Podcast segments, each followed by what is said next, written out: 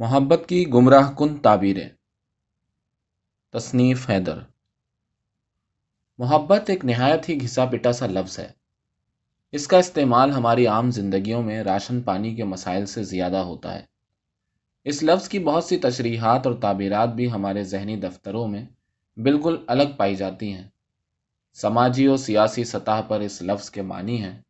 اپنے ملک، اپنی زبان اپنی طرز زندگی اور دوسری تمام باتوں سے ایسی محبت کرنا جو دوسری تہذیبوں، ملکوں اور زبانوں کے تعلق سے نفرت، بیزاری یا ان کی کم مائیگی کا احساس بھی ساتھ ہی ساتھ پیدا کرے۔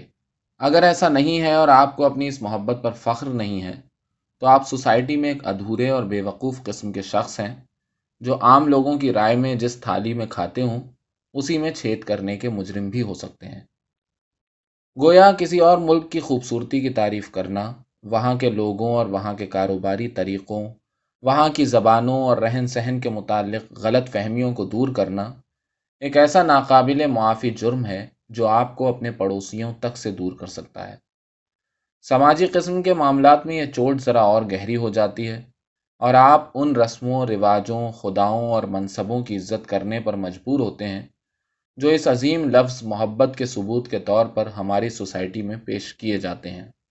یہ ایک بہت ہی عجیب و غریب بات ہے کہ نام تو ہے محبت کا، لیکن اجازت ہے صرف اور صرف نفرت کرنے کی۔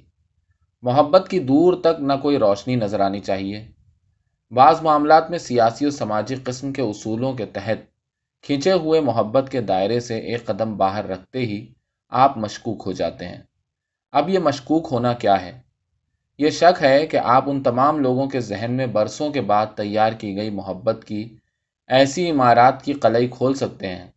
تو ثابت ہوا کہ ہمارے سماجوں میں کسی نئے معنی کے ساتھ کی جانے والی محبت کو یا تو برداشت نہیں کیا جا سکتا یا اگر کرنا ہی پڑ جائے تو اسے اچھا نہیں تسلیم کیا جاتا۔ یعنی کہ یہ ایک ایسی برائی ہے کہ آپ اسے کر کے ایک عزت دار شخص نہیں رہ سکتے۔ لیکن اس سیاسی اور سماجی قسم کی محبت کا ایک اور مسئلہ ہے۔ یہ صرف انسان کو لڑنا، چیخنا، چلانا اور گالیاں بکنا سکھاتی ہے۔ ہاتھ پاؤں ہلانے کا کام اس کے بس کا نہیں۔ یہ ذمہ داریوں کے نام پر دوسروں کو کوسنے دے سکتی ہے۔ ان کو طرح طرح کے تانوں اور تشنوں سے نواز سکتی ہے۔ مگر یہ متواتر اپنے سماجوں کی خامیوں، برائیوں اور کمیوں کو نظر انداز کرنے اور برداشت کرتے رہنے کو ہی عقل بندی سمجھتی ہے۔ اس کے نزدیک رسموں، رواجوں، ملک اور سماجوں کی طے شدہ کھوکھلی اقدار اور برے اصولوں کو توڑنے کے متعلق بات کرنے کا مطلب ہے، دنیا کے سامنے یہ تسلیم کرنا کہ ہمارے آبا و اجداد، ہمارے سیاسی رہنما، ہمارے قدیم ترین تہذیبی تماشے، حتیٰ کہ گھر کی بڑی بوڑھیاں بھی بے وقوف تھیں۔ اسی طرح یہ لفظ محبت مذہبی پیرائے میں بھی بہت عام ہے۔ خدا سے محبت، اس کے پیغمبروں اور بھیجے گئے اوتاروں سے محبت، لیکن یہ محبت مشروط ہے۔ اس کا توق گلے میں ڈالنے سے پہلے آپ کو دل و جان سے یہ قبول کرنا ہوگا کہ آپ جن خدا کے زمین پر اتارے گئے لوگوں کی باتوں پر ایمان لا رہے ہیں، ان کی باتوں کو سنتے ہوئے آپ کو سمجھنے کی بالکل اجازت نہیں ہوگی۔ جہاں آپ نے اسے سمجھنا شروع کیا، کھیل خراب ہو جائے گا اور آپ محبت کے اس عظیم ترین منصب سے خود بخود زمین پر پٹک دیے جائیں گے۔ اس میں کسی جواز، کسی سوال یا کسی منطق کی بالکل گنجائش نہیں ہوگی۔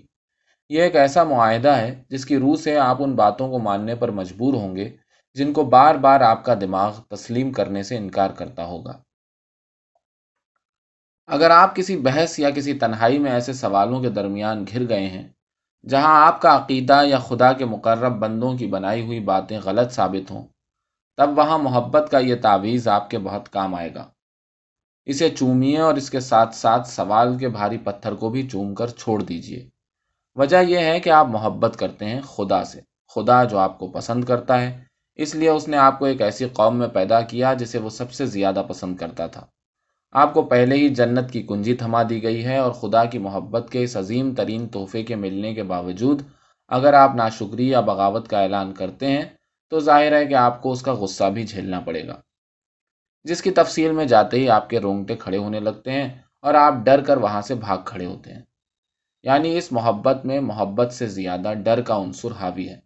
یہ محبت ایک اوڑھی ہوئی مصنوعی قسم کی محبت ہے۔ جس طرح ہاتھوں میں تھالیاں پکڑنے والا گڈا چابی بھرنے پر خوش ہو کر انہیں تب تک بجاتا رہتا ہے جب تک اس میں موجود پوری حرکت بالقوا اپنا کام مکمل نہ کر لے۔ اسی طرح آپ کو بھی مسکراتے ہوئے اس نظام محبت پر تالی بجاتے رہنا ہے۔ غور و خوص کرنا بھی ہے تو ایک شرط کے ساتھ کہ آپ خدا کی بتائی ہوئی اس کے قریبی بندوں کی بتائی ہوئی انہی باتوں کو نتیجے کے طور پر پہلے سے طے کر لیں، جو کہ آپ کے سامنے رکھ دی گئی ہیں۔ یعنی کہ تجربہ گاہ میں جانے سے پہلے آپ کو بتا دیا گیا ہے کہ آپ کو صرف صابن بنانے کی اجازت ہے۔ اگر آپ غلطی سے اپنا دماغ استعمال کر کے صابن کی جگہ خوشبودار صفوف تیار کر لیتے ہیں، تو آپ کو تجربہ گاہ میں ایک لانتی طالب علم کی حیثیت حاصل ہوگی۔ تیسری محبت، فرض اور ذمہ داری کا نام ہے۔ یہ فرض اور ذمہ داری اگر چار لوگوں کا پیٹ بھرنے تک محدود رہے تو بات الگ ہے۔ لیکن آپ مجبور ہیں کہ جن والدین نے آپ کو اپنی خوشی سے بستروں پر مکمل لطف حاصل کرتے ہوئے پیدا کرنے کا ارادہ کیا تھا، ان کی فرما برداری آپ پر فرض ہے۔ اس فرما برداری میں بہت سی چیزیں شامل ہیں، جیسے کہ آپ ان کی مرضی سے شادی کریں گے، ان کی مرضی سے کریئر چنیں گے، ان کے حسب منشا زندگی گزاریں گے۔ انہی اصولوں پر چلتے ہوئے جن پر آپ کے خاندان کو ہمیشہ سماج میں فخر و عزت کی نگاہ سے دیکھا جاتا رہا ہے۔ اور اگر کہیں دھوکے سے آپ اس شان خاندان میں بٹا لگانے کے مجرم یا ملزم پائے جاتے ہیں، تو ماں، باپ، بھائی، بہن آپ کا گھر میں جینا دو بھر کر دیں گے۔ اور بہت ممکن ہے کہ اگر آپ کا باپ ایک رئیس شخص ہے، تو وہ آپ کو اپنی جائیداد سے بے دخل کر دے۔ آپ اس محبت کا حق ادا کرتے ہوئے ایک فرما بردار انسان بنے رہیں۔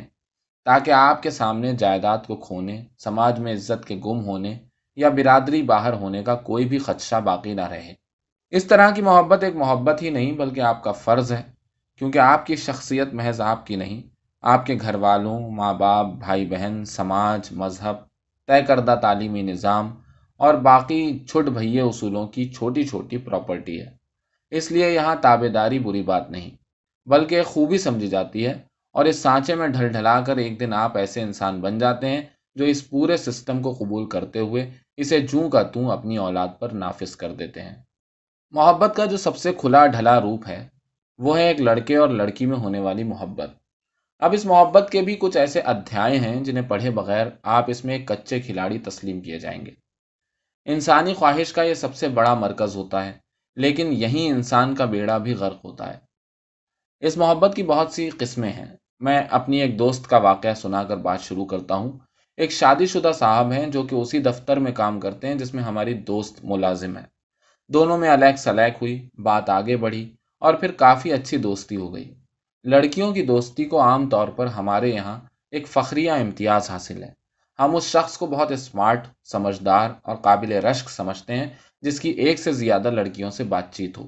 دوستیاں ہوں اور وہ دوستیاں عام چلتی پھرتی زندگی میں نظر بھی آئیں۔ اسی وجہ سے ہمارے یہاں جب کوئی لڑکی کسی لڑکے سے دوستی کرنا چاہتی ہے، تو لڑکا پہلے سے یہ تسلیم کرنے کے لیے تیار بیٹھا ہوتا ہے کہ لڑکی اسے دل و جان سے چاہنے لگی ہے۔ اس کے بغیر رہ نہیں سکتی اور اسی وجہ سے اس نے دوستی کا ہاتھ آگے بڑھایا ہے۔ اسی وجہ سے لڑکیوں کا عدم تحفظ اس درجے کو پہنچا ہوا ہے، جہاں وہ کسی بھی لڑکے سے دوستی یا بات کرنے سے پہلے دس بار سوچتی ہیں۔ خیر، ان صاحب نے ایک رات میری دوست سے کہا کہ وہ اس سے قربت چاہتے ہیں۔ اس نے پوچھا کہ قربت کس معنی میں؟ انہوں نے کہا کہ جسمانی قربت نہیں، بس ایک دوست کے قریب ہونے کا احساس۔ لڑکی نے انہیں احساس دلایا کہ وہ شادی شدہ ہیں۔ تو انہوں نے کہا کہ کیا شادی شدہ لوگوں کی زندگی میں کسی دوست کی قربت کی ضرورت نہیں ہو سکتی؟